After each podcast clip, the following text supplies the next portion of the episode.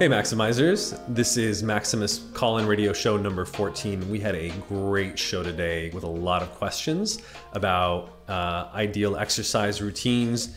We talked about sleep supplementation in terms of magnesium and melatonin. We talked about a lot of behavioral sleep optimization techniques to increase your sleep quality and quantity. What to do if you're having sleeping issues, including potentially insomnia and we talked uh, finally a fun question about how do you overcome being a nice guy and uh, better strategies in terms of improving your dating life. So uh, tune in, have a great show ahead of you.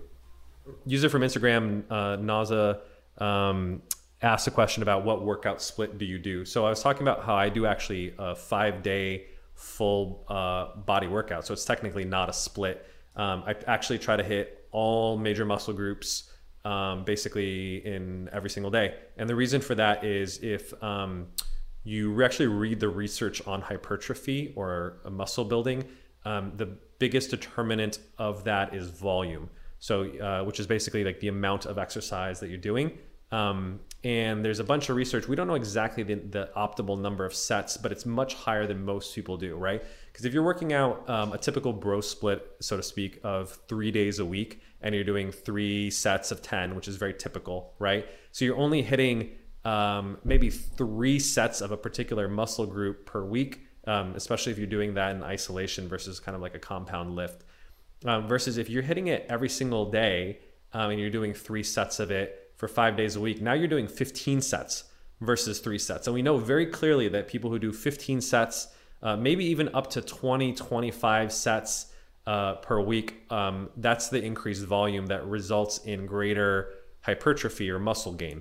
Um, the only thing that I, that is a caveat to that is I do try to um, provide variation from day to day. So I'm not doing the same exact, for instance, chest exercise every single day. You might want to do an incline bench, a regular bench, uh, a decline bench, some butterfly curls, some difficult push up variation, and that's your five days a week of chest training. But basically, Monday through Friday, you're doing a slightly different chest exercise. Um, and if you can't do a totally different exercise, you can just do slight variations of it. So, for instance, if you if you only have a pull up bar um, and that's your kind of pull motion, and you're kind of using that to work both your biceps and your back, you might want to do pull ups. You might want to do chin ups. You want to do narrow grip. You can do wide grip. Um, and uh, you can hold uh, if you have the, the opportunity to hold the handle in parallel that's five five different pull-up variations essentially that you can do. So uh, that's a very effective technique. Um, so i just try to do that. I lift weights basically or do body weight strength training five days a week. Um, and then once a week i'll try to do some sort of interval exercise like basketball um, some light sprints um, or, or something else that just uh, adds a little bit of cardio as well. So that's that's my current routine. It actually works really well um, and um, I try to be pretty efficient about it. So, uh, including warm up, I'm not working out for more than 30 to 45 minutes. Um, I like to kind of get in and out, do hard work, get it done, and move on with the rest of my life. Yeah, why don't we do a sleep question? Cool. So, question we have from Discord is actually from our squad too. What is a better supplement for sleep, magnesium or melatonin? Any other suggestions? Yeah, great question about what's an optimal supplement for sleep. So I'm going to give you the super long answer to this question, which is going to be kind of my whole sleep, famous sleep optimization thread that I've shared on Twitter. Um, you know, as a clinician, you have to have a good diagnosis or case conceptualization in order to come up with a personalized treatment recommendation, right? So you have to understand why you're not sleeping well and why you need to take a supplement in the first place. So the reality is, if you have you know good sleep, you don't need any sort of sleep supplement. Quite frankly, um, it's usually people take supplements in order to address some sort of issue or deficit that they're having with their sleep. Now the question is, uh, like I said, why are you not sleeping well? So for instance, if the major driver of your uh, insomnia or sleep difficulties are stress or anxiety, you would probably come up actually with a different intervention or treatment than if someone's reason is because of jet lag or they're trying to sleep at a different time. That's a more of a circadian rhythm issue than it is an anxiety or stress issue. So um, if it's more uh, stress or anxiety related, then I think it may be useful due to a combination of behavioral and potentially supplemental things in consultation with your doctor. So the first thing that I always emphasize, and people really, really mm, uh, underappreciate the association between walking and physical activity and sleep.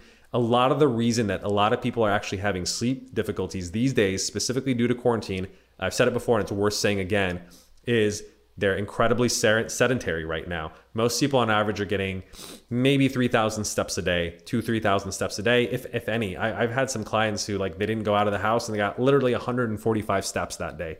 And you can imagine what that does to your body and your metabolism and your sleep when you're literally not moving around, right? So the critical thing is, um, I, I actually have this uh, like uh, rule of thumb. It's Dr. Cam's walking for sleep rule of thumb is you want to basically walk 100 steps um, for every, I think, hour of sleep uh, that you want to get, or, or, or maybe I should say a thousand, yeah, thousand steps for every hour of sleep that you want to get.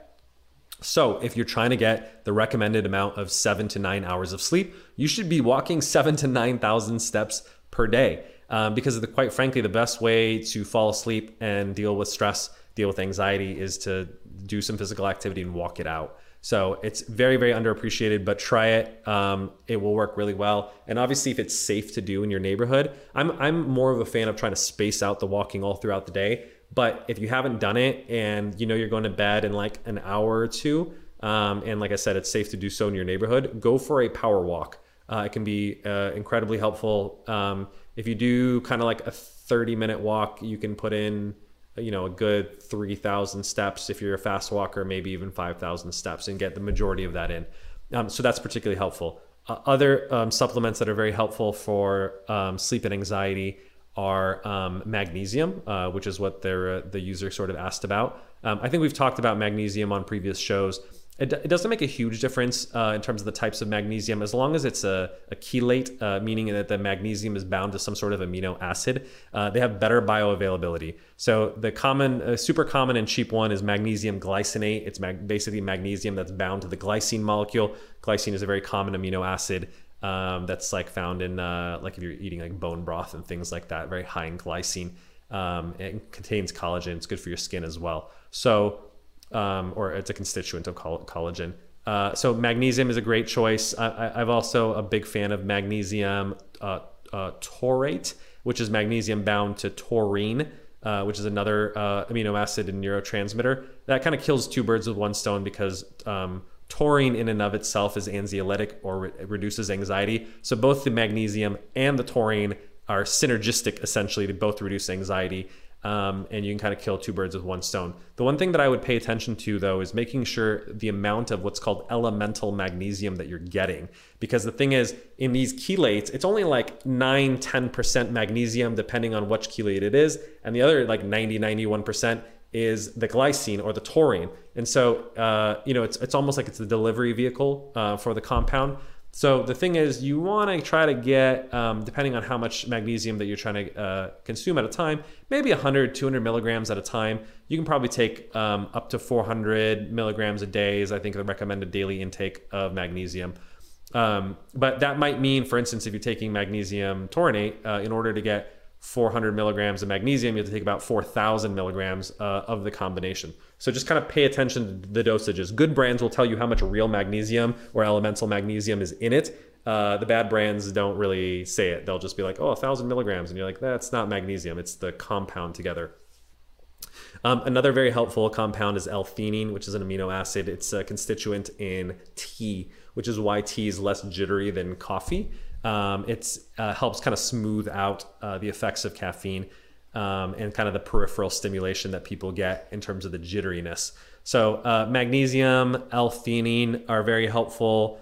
Uh, phosphatidylserine uh, is another uh, kind of helpful supplement. It helps reduce cortisol. If you follow Dr. Peter Attia, uh, he's a big fan of phosphatidylserine. Uh, again, make sure you use a good brand. Uh, I like Tonic brand. Um, and uh, Jarrow makes a good version of phosphatidylserine. serine. So those are all um, you know helpful supplements essentially if you're dealing with a lot of stress or anxiety.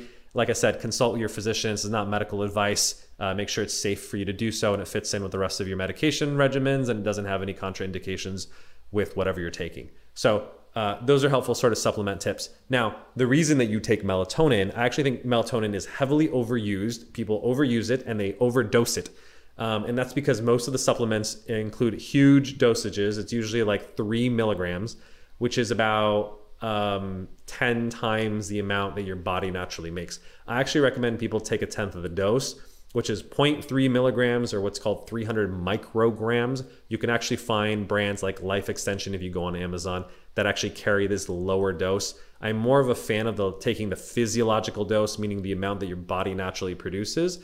Because why overdose on melatonin? It's it's relatively safe. Like it's not going to necessarily cause any complications, but taking 10 times the amount that your body makes uh, it just seems kind of unnecessary to me. We don't know really what really the long term ramifications are. And then the concern is that you may downregulate your endogenous production of it, meaning if you're taking 10 times the amount that your body makes, maybe your body's going to be like, I don't really need to make as much as my own.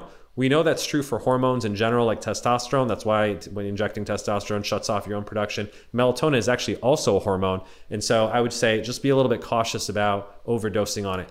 Like I said, it's relatively safe, but don't take huge doses of it all the time.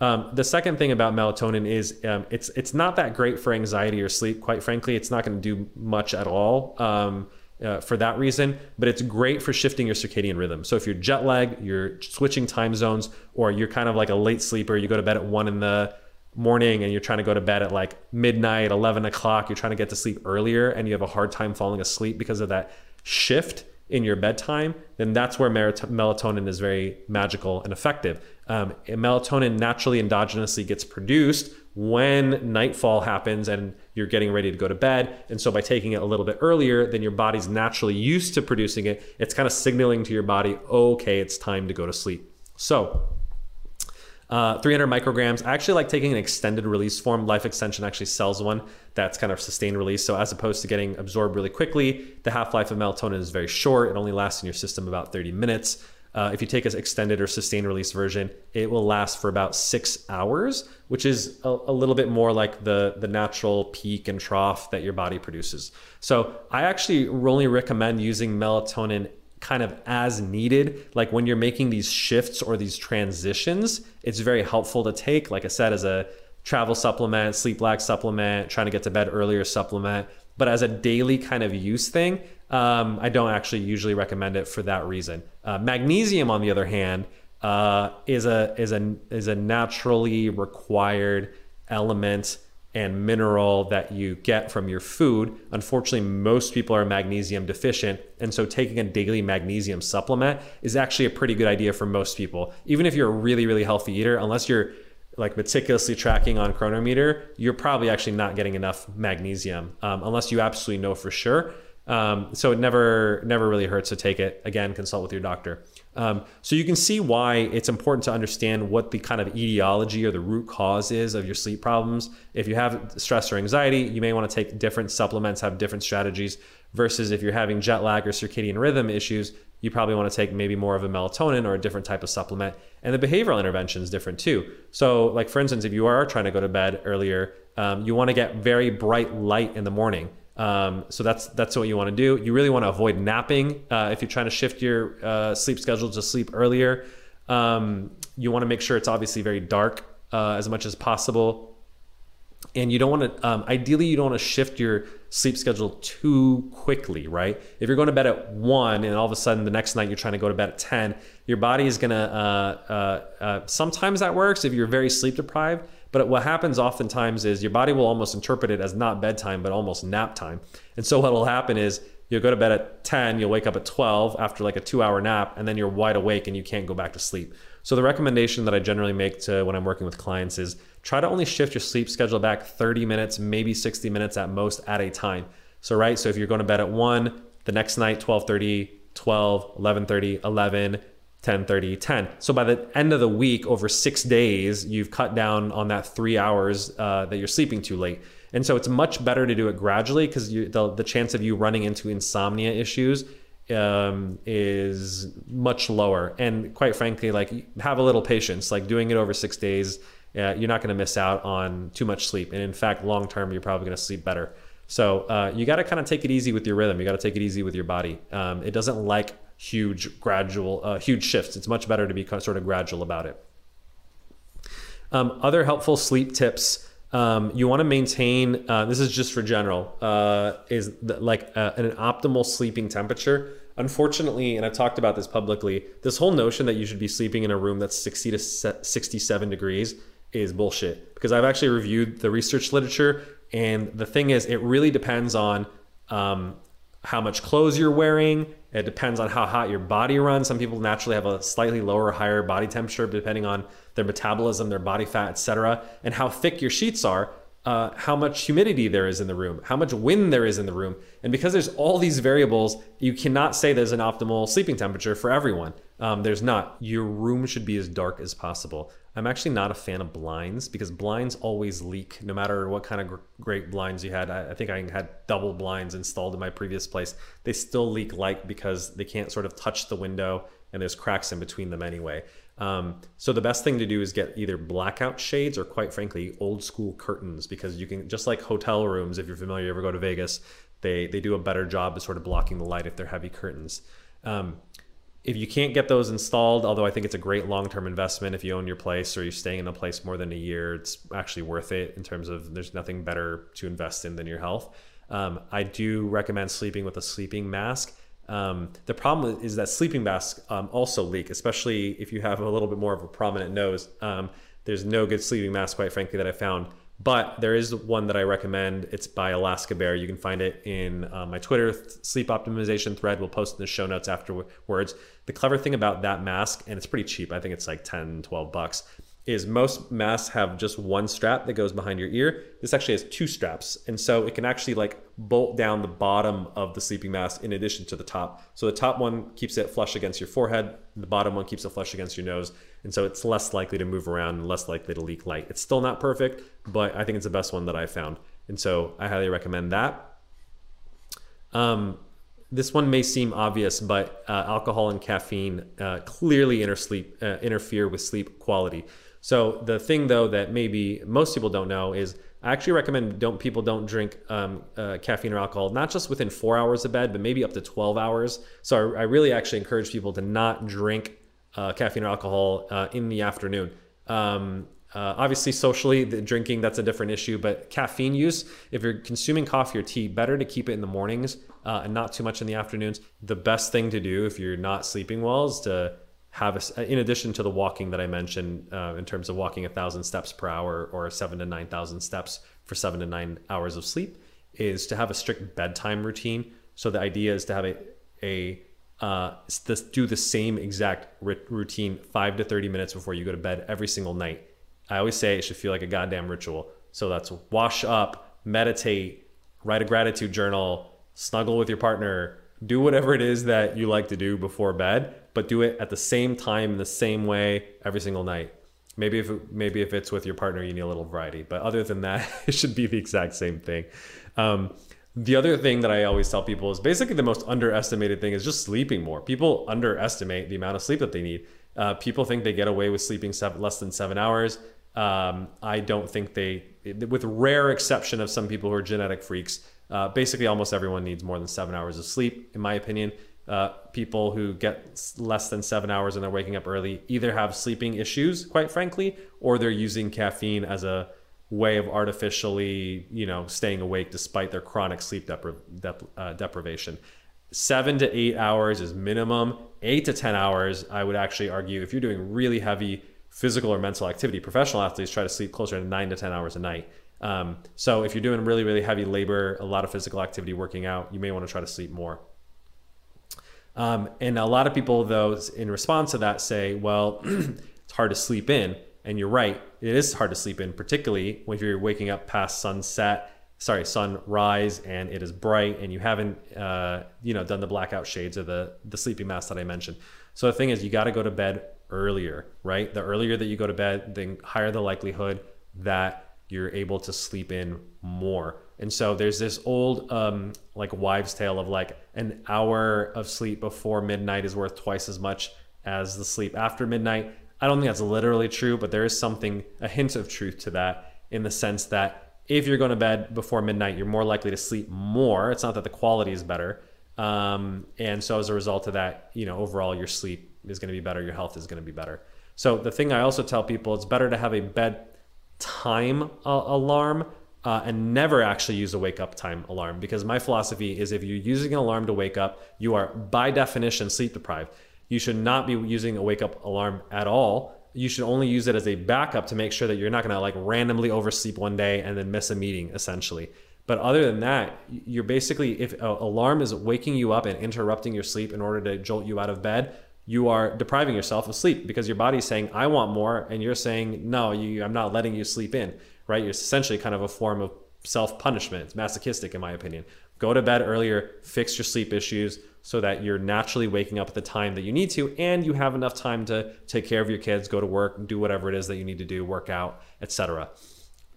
So now let's get to the morning. First thing that you do when you wake up, get out of bed immediately. We talked about in previous shows this concept of sleep efficiency. Sleep efficiency is the percentage of time that you actually sleep in bed you should ideally have a sleep efficiency of 90, maybe even 95% if you have you're perfectly healthy. So that basically means is when you're in bed, you should be asleep, knocked out. So the part of the way of getting really good sleep efficiency is you want to be able to get to a point where you're falling asleep within five to maybe 20 minutes uh, when you try to go to bed. It shouldn't be effortful. You should have done your routine. You're going to bed at the same time. You've done your walking. You've done all the other factors to help you go to bed uh, quickly. So that's your sleep latency.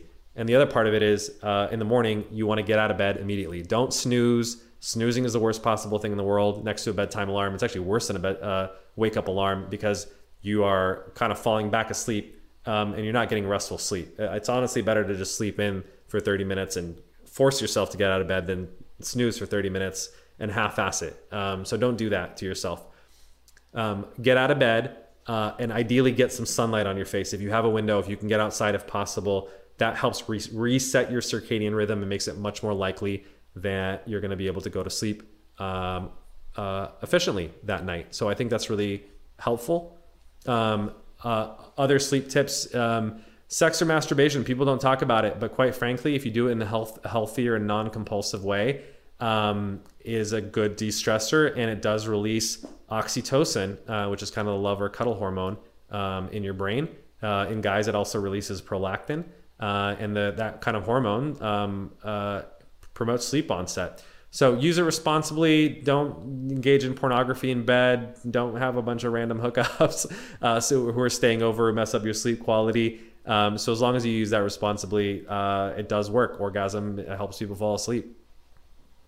And then finally, long-term fixes. Uh, if you're overweight, or particularly if you're obese, and or you have been told that you snore, um, and if you don't know if you snore because you don't have a partner, record yourself with an app. There's a bunch of apps out there like Snore Lab that can do that. Um, you may have some issues with sleep apnea. It's a very common amongst people who are obese. So fixing that will actually be the biggest bang for your buck um, sleep intervention that you can do. It's actually more important than all the other tips that I mentioned previously. It'll literally save your life long term because you, if you have obstructive sleep apnea, you are desaturating your oxygen levels, they're dropping. It really interferes with your sleep quality, and it's associated with all kinds of negative cardiovascular outcomes and mortality. Literally, you die sooner. So, um, you definitely want to get that taken care of. There's a lot of guys though who aren't particularly obese um, they may not meet the full clinical criteria for obstructive sleep apnea, but they still snore because of the physiology of their tongue and their mouth. Um, and they may desaturate and wake up very briefly multiple times a night, even if they're not doing it for long periods of time. Um, there may be there's really great solutions. There's oral appliances that basically shift your jaw a little bit forward. It basically prevents your tongue from falling back into your mouth and uh, actually cuts down on your snoring. And so even if you're not treating your sleep apnea, you can you can at least address the snoring there's a lot of great um, dentists and orthodontists who will make that custom appliance for you um, and obviously decide, in their opinion, whether you need it or not, because um, I'm not providing medical advice. So, um, a lot of people ask about sleep trackers. Um, here's the thing they're not necessary. Um, you can just use Apple's Health app. there's a lot of passive sleep trackers that just basically based on the, the last time you touch your phone and the first time you touch your phone in the morning, it ex- extrapolates essentially um, how much sleep that you're getting, or you can just look at your, uh, you know, your your your the time when you go to bed and wake up, and basically figure out how much you're sleeping. Um, there obviously are fancier devices. A lot of people are a fan of the Oura Ring. Um, you can obviously use a wearable watch like the Apple Watch or BioStrap. Uh, Amazon has one as well. Um, or there's some really fancy solutions like the eight sleep mattress that will cool your bed and track your sleep. Um, I think it can be great if you're trying to optimize. I don't think it's particularly necessary for um, a ton of folks, but um, if it's helpful for you to look at that data and um, you know do that, then you know by all means go ahead and do that just watch out for long-term sleep debt. People, when they're chronically sleep deprived, basically um, accumulate what's called sleep debt. So if you miss out on sleep like an hour a night over the course of a week, you've accumulated like seven hours of sleep debt, um, and that can really, uh, you know, just impair your cognitive functioning, your mood, your productivity, all that kind of stuff. So it's it's really really important to fix um, your sleep issues, and um, because it's very hard to make up sleep debt. Um, you can try to make it up. Obviously, a lot of uh, younger people sleep in on the weekends. That's why teenagers love to sleep until noon. Most people, when they become adults, especially as they move into their 30s, lose the ability to do that over time. Um, and so, uh, one way of alleviating that is through naps. So, taking like a 20 to 45 minute nap. Um, if you do it early enough in the afternoon, you don't want to nap too late because it'll interfere with your ability to go to bed. The the magical time is about basically seven hours after you wake up is the optimal nap time. So if you think about it if you're waking up at 7 in the morning that's about 2 p.m which coincidentally coincides with a lot of cultures siesta times. So it's probably not a coincidence uh, it's kind of a traditional kind of thing um, but yeah taking a short nap. You don't want to take too long of nap of naps because then you'll fall into deep sleep and it changes your circadian rhythm and makes it hard to fall asleep. So 20 to 45 minutes seem to be just right. So that's all of my sleep optimization tips in in a, a, a, huge like 20 30 minute segment. We'll probably chop it up post it up on youtube and um, twitter for later consumption all right i see a question that says isn't it beneficial to wake up at the same time every day as well as to get into a sleep routine and the answer to that question is yes it is uh, ideal if you wake up at the same time it just helps kind of set your circadian rhythm and get used to it. It also just helps set your productivity for the day. The exception to that, though, is exactly what I said, which is if you have a little bit of sleep debt, like you've you've missed out on whatever 30, 60 minutes of sleep a night. If you're uh, if you if you have the desire and the ability to sleep in on the weekend, uh, it's better to make up that sleep debt than to be really fastidious about oh my god I need to wake up at the same exact time because I read somewhere that it's optimal you should listen to your body to some degree. Um, and so if your body's asking you to sleep in more, that means you should try to sleep in more. Um, so uh, the thing is, though, the optimal long term solution is to uh, try to go to bed earlier so that you don't need to uh, sleep in past your wake up time. Um, but yeah, if, if you have the opportunity, it doesn't get you in trouble with work and you can do it on a weekend or whatever, then um, it's useful to be flexible about wake up times. I have a question about uh, you talk you talked about uh, the Apple Watch. Do you find it uh, use, useful or not? Because I have one and I don't usually uh, use them, and I think it's a waste of money. So, what do you think? um, I think every tool is as useful as the way that you use it. Um, like I said, is it necessary? No. And and the particular issue with Apple Watch is you got to charge it. So a lot of people don't sleep with it overnight because that's typically when they're charging their watch. Obviously, you can do it during the day so that it has enough juice, but it basically needs to be fully charged before you go to bed in order to, you know, track your sleep. So it, that's a little bit of the trickiness um, of it. That's why some of the um, lower power sleep trackers like Amazon Halo that do not have a screen or BioStrap, which do not have a screen. I think Whoop doesn't have a uh, screen either they can hold their battery charged much longer and they don't run into the same issue that Apple Watch does. Maybe the technology will get better and better over time so that it's not an issue, but it kind of is an issue now. So, unless you're very responsible about charging your Apple Watch before you go to bed, it's not a great sleep tracker for that reason. Um, yeah, like if you're if you're using the tracking in order to change your behavior, then I would say it's useful. I always say um, data without behavior change uh, or insight without behavior change is basically useless. So if you're just collecting this information and you're not acting on it in any way, you do not need to be tracking your sleep. In fact, in sort of psychological uh, psychotherapy practice, we're generally only self monitoring or, or what's called tracking for short periods of time while people are actively trying to make changes. So, for instance, if you came in and said, I'm getting six hours of sleep, I do not feel well rested and productive. I would like to increase it to seven to nine hours. I'd be like, great, let's track your sleep for whatever, how long we're working on that, right? So maybe after two, three, four weeks, We fixed your sleep issue going through all of the optimization techniques. At that point, I would say now you're getting eight hours of sleep a night. You're doing it consistently. You're not having any problems. You don't really need to track anymore at that point. It's it's it's useful when you're actively trying to change or improve upon something that you need to track. So I use tracking a little bit more as needed, uh, as opposed to something that you meticulously need to do every single day. Because unless you're looking at it and doing something differently, uh, it's just kind of a vanity metric. Yeah. So um, I'm a student, and I am uh, I'm graduating soon. Mm-hmm. And uh, while I'm graduating, I'm working late nights, and I try to sleep early. Like I set a schedule, like at midnight, I should fall asleep, Mhm. but it never happens. I always fall asleep at two, three in the morning. Yeah. And I tried all the. All, I saw so many YouTube videos. You have to breathe correctly. You have to lay a certain position. So I tried it all, Mm-hmm. and still, it's been like since this year started Yeah.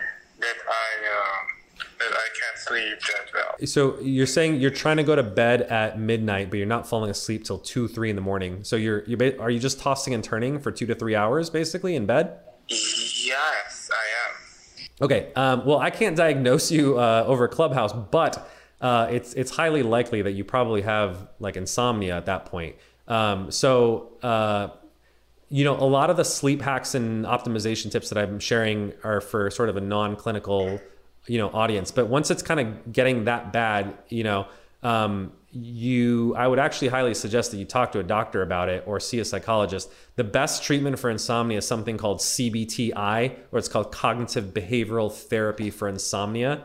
Um, it's a it's an evidence-based technique. The it has actually one of the best. Uh, essentially effect sizes in all of uh, behavioral treatments. It works really well. Basically, um, that's the summary. There's a lot more nuanced behavioral techniques that are in CBTI, which we probably don't have time to go into for this show. Um, but one very quick tip, and this is like a tenth of what's in CBTI, is you don't want to be tossing and turning in bed for two to three hours. So if you are going to bed at midnight and you're not falling asleep within 15 to 20 minutes, get out of bed go sit in a chair in your room or ideally even leave the room go sit in your living room if you have a living room um, and do something else don't uh, go on your phone don't watch television don't go on your laptop. You don't want the bright light shining in your eyes. You want to uh, read or do something calming um, and don't go back to bed until you're tired. So if that's 30 minutes if it's an hour that's fine. You, you, you'd be tossing and turning in bed anyway, but it's better to be sitting on a couch uh, and, and not associate the bed with the stress and anxiety of not being able to fall asleep uh, than doing what you're doing now. The reason is, as we talked about earlier, is you want high sleep efficiency, right? And if you're not asleep while in bed, you're ruining your sleep efficiency because if you're going to bed at two, three in the morning, let's say you're waking up at eight and you only got five hours of sleep, even though you're in bed, um, for eight hours, then your sleep deficiency is five divided by eight or 62.5%. That's way below what it should be in terms of the 90 plus percent. So that's a very helpful, um, you know, one of the helpful techniques in CBTI. Um, uh, it's kind of like stimulus control and sleep hygiene.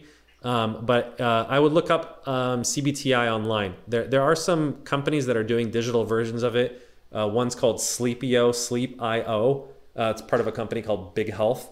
Um, they have sort of like an automated computerized version of it. There's a couple uh, other versions of it out there too. Uh, but I would say, yeah, at this point, you, you probably have, probably, um, like I said, not diagnosing uh, insomnia, and it may require a more active treatment than just some of these like sleep tips or supplements that we're talking about here. Because uh, something I noticed is um, during the day, I always take a nap for three, four hours. Mm-hmm. It's, it says that since it happened that I can't sleep at night during the day. Whenever I take a nap, it's always three, four hours. Yeah, well, you're you're you're uh, that's a it's a huge part of the problem then, right? So now you see why you're having falling uh, trouble falling asleep for two to three hours because you're napping for three to four hours. That's not a nap. You're actually like breaking up your sleep into do for two different chunks. So the thing is, I know that makes you feel better in the short term, but it's actually perpetuating the problem in the long term.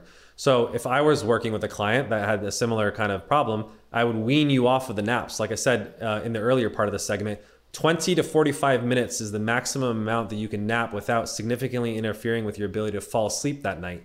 So it's going to suck in the long in the short term. You're going to feel tired because you're not getting the amount of sleep that you want, but it's going to help you fall asleep better in the long term. So you kind of have to bite the bullet a little bit and not take these super long uh, naps. It's not even a nap; it's a midday sleep. You gotta you gotta cut down cut out the midday sleeping um, because it's going to help your ability to fall asleep um, better. I would, in fact, if I had to bet, would say if you cut out the napping during the day and you worked out every day because it sounds like it's something that helps you sleep better, those two things alone would probably highly likely fix uh, your sleep uh, issue, which which sounds like insomnia. Uh, well, yeah, you got. I mean, here's the thing: unless you have true narcolepsy and you cannot control falling asleep, that's a different issue, and and you know there's some treatments for that. I, think you're just chronically sleep deprived and you fall into this habit of sleeping during the day you got to just catch yourself uh, in terms of doing it. Don't allow yourself to fall asleep, especially for three, four hours. You're not doing that in class, you're doing that at home. Um, like I said, set an alarm if you're tired, 20 to 45 minutes. Uh, force yourself to get up, um, and you're going to feel better long term. So you can help it. Uh, the thing is, you're not in the habit of controlling it, uh, and you've gotten kind of used to giving into it. Uh, but like I said, it's going to suck for a couple days. You're going to feel uncomfortable. You're going to feel groggy. If you fight through the fatigue, you're going to fall asleep better at night and you'll fix this issue long term. But you can't keep doing what you're doing because you're just going to get the same results. Okay, doctor. I will definitely take your advice. Sounds good. Come come back on a future show and let me know how it goes. All right, so this question actually came from Discord. I'd like to ask if it's possible for a man, especially a younger man in his late 20s, early 30s, if it's possible to shed the nice guy personality and what he should do to become someone worthy of respect and difference after a lifetime of not putting themselves first and being afraid of speaking up because others might see him as rude or entitled. Yeah, this is a great question about sort of how do you overcome the nice guy personality. So I think the first thing that I recommend is if you suspect that you're a nice guy, um, and I don't mean that literally. Obviously, it's a good thing to be nice or kind but let's be let's be strict about what we mean by a nice guy in quotations. Uh, a nice guy is not someone who's nice or kind per se. It's someone um, in an almost sort of uh, subconsciously manipulative way is thinking that if they act in a certain way that's like deferential or, or subservient, then they can get what they want out of typically uh, a woman if they're a heterosexual male right? And so, in some ways, it's actually not a nice strategy. It's kind of a manipulative strategy because someone essentially thinks they have uh, um, in low enough self-esteem that they don't have are not bringing uh, enough to the table, right? Because if you're a high value man, if you have high self-worth, then you realize that you are someone of value and that you can contribute value to a relationship. You don't need to buy someone's affection right? Or bribe them or uh, entice them with things or experiences, right? But if you're kind of a nice guy, you think, oh, well, if I just do these nice things, if I take her out to these extravagant, uh, you know, dinner dates, if I sit there and, and listen to her complain about all the guys who are assholes and, and you know, uh, don't treat her well, then she'll like me. And the, the sad reality of that strategy is it doesn't really work very well. Um, and so I think part of owning up to sort of the nice guy, um, you know, uh, issue is is to realize the underlying psychological purpose behind it, which is it's really um, a coping mechanism for low self worth, low self esteem, and it's a compensatory behavioral strategy to think that if I'm not worth it uh, as a man, that I need to essentially like purchase love or, or behave in a way where I am essentially purchasing it through my effort, right? I need to labor for love. And that's really sad. Yeah, I don't think people like look. You, relationships or work is certainly you know you got to do things and treat the other person nicely, clearly. Um, but if you're going over the top, I think women can sniff that out. They actually have very good instincts in terms of like, why is he treating me so nice, right? I have lots of stories about this. I've you know with my female friends, I'll talk about guys showing up with like you know, bouquet of 24 roses um, on a first date, which in another context, like we're dating, it's Valentine's Day, would be a very, uh, you know, affectionate kind of thing. But it's too much too soon. And that guy is just trying too hard and it was actually a huge turn off for her. So that's a great example of going too far. There's a great book on this by a colleague of mine. I believe his name is dr robert glover if i got his name right. It's literally called no more mr nice guy. Uh, i highly recommend it for people who if you're if you're identifying that in your yourself um, then uh, he has a lot of great strategies for overcoming it, which go far beyond the purposes of this this podcast. At some point, actually, I should probably invite him to the podcast so he can talk all about it. But uh, I highly recommend it. It's kind of the the manual for it, um, and it's a great strategy. Um, by the way, that question had a couple words at the end, and he said he was concerned about being coming off as rude. Was that the question? Different after a lifetime of not putting themselves first and being afraid of speaking up because others might see him as rude or entitled. Yeah, so that's a that's a really interesting thing, right? So your your understanding is part of the psychology of this person's question, right? They're saying, well, if I didn't act this way, other people would perceive that I'm rude or entitled. So, you know, in a kind of a cognitive therapy frame, you'd ask the person, well, what's the evidence for that? Right? Like if you just act normally without kind of getting into this excessive nicety? Have people ever accused you of being rude or entitled? Has that happened consistently over time from different people? Probably not.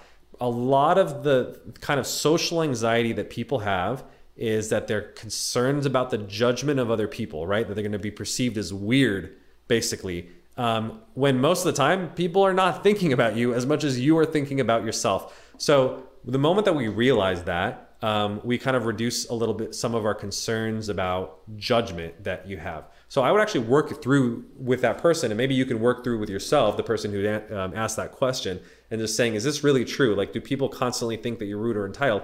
And I bet, by the way, if they do, in the rare instances they do, it has nothing to do with you being nice. Acting nice or subservient or, or over the top is does not come off as rude or entitled um, or if you don't, it just comes off as neutral, right? If you're just like doing nothing and you're just standing there and you're not doing much, people aren't going to think you're rude or entitled. Um, you just, I don't know, you're kind of like a blob. Um, people uh, uh, uh, come off as rude or entitled when they act in a way that's arrogant or smug, which ironically is also essentially a defense against low self worth or low insecurity. People who come off as narcissistic are essentially compensating for low self worth. And one way of compensating with it, like some people go down the nice guy route, it's very kind of beta male behavior. Uh, other guys kind of go this sort of narcissistic route where they, they come off as cocky, right? Uh, ironically, it's the same root cause of low self esteem. Um, the sad thing is that the cocky narcissists actually do better uh, with women, um, at least until they, you know, women kind of wake up to that strategy. But at least short term, uh, it works better. Um, I don't obviously recommend that for a long long term dating strategy. Um, but women are attracted to confidence, and so um, while it's a better strategy, um, it does come off as rude or entitled. So th- the answer is to be neither a nice guy nor a rude, arrogant, uh, narcissistic prick. Uh, the the reality is you have to look.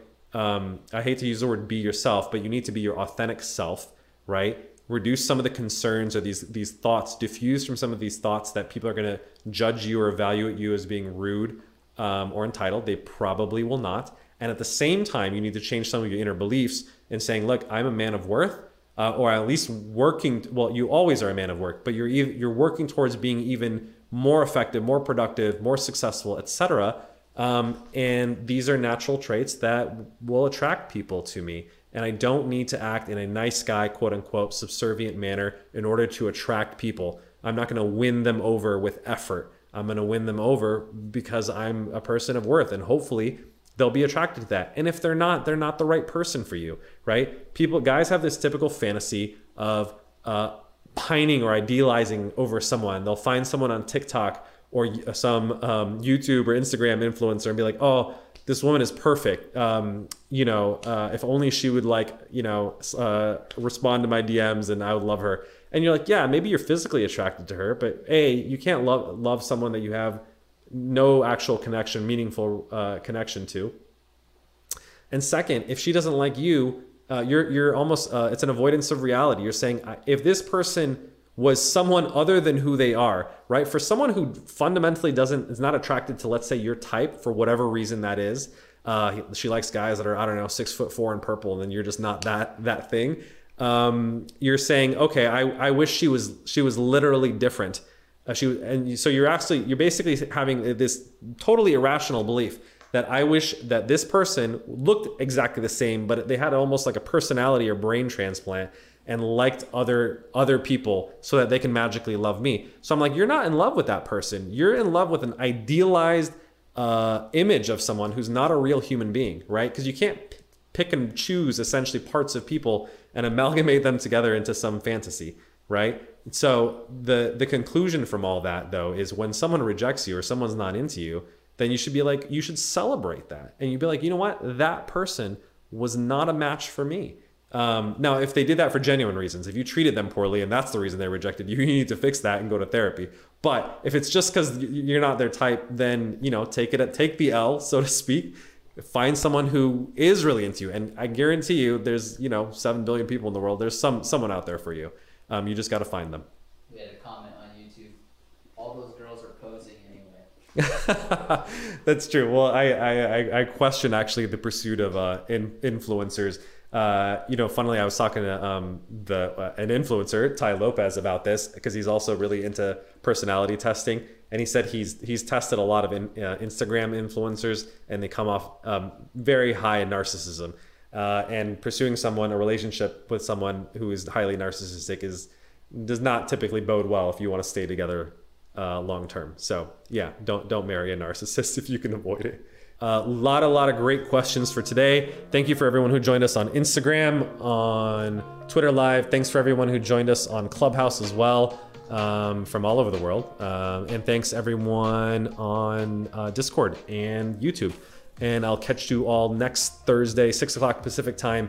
Um, and yeah, if I didn't get to your questions today, my apologies uh, we know we try to run through this as quickly as possible. Submit them on the uh, Discord channel um, and or email uh, email me uh, cam at maximustribe.com um, and we'll uh, queue it up for next week.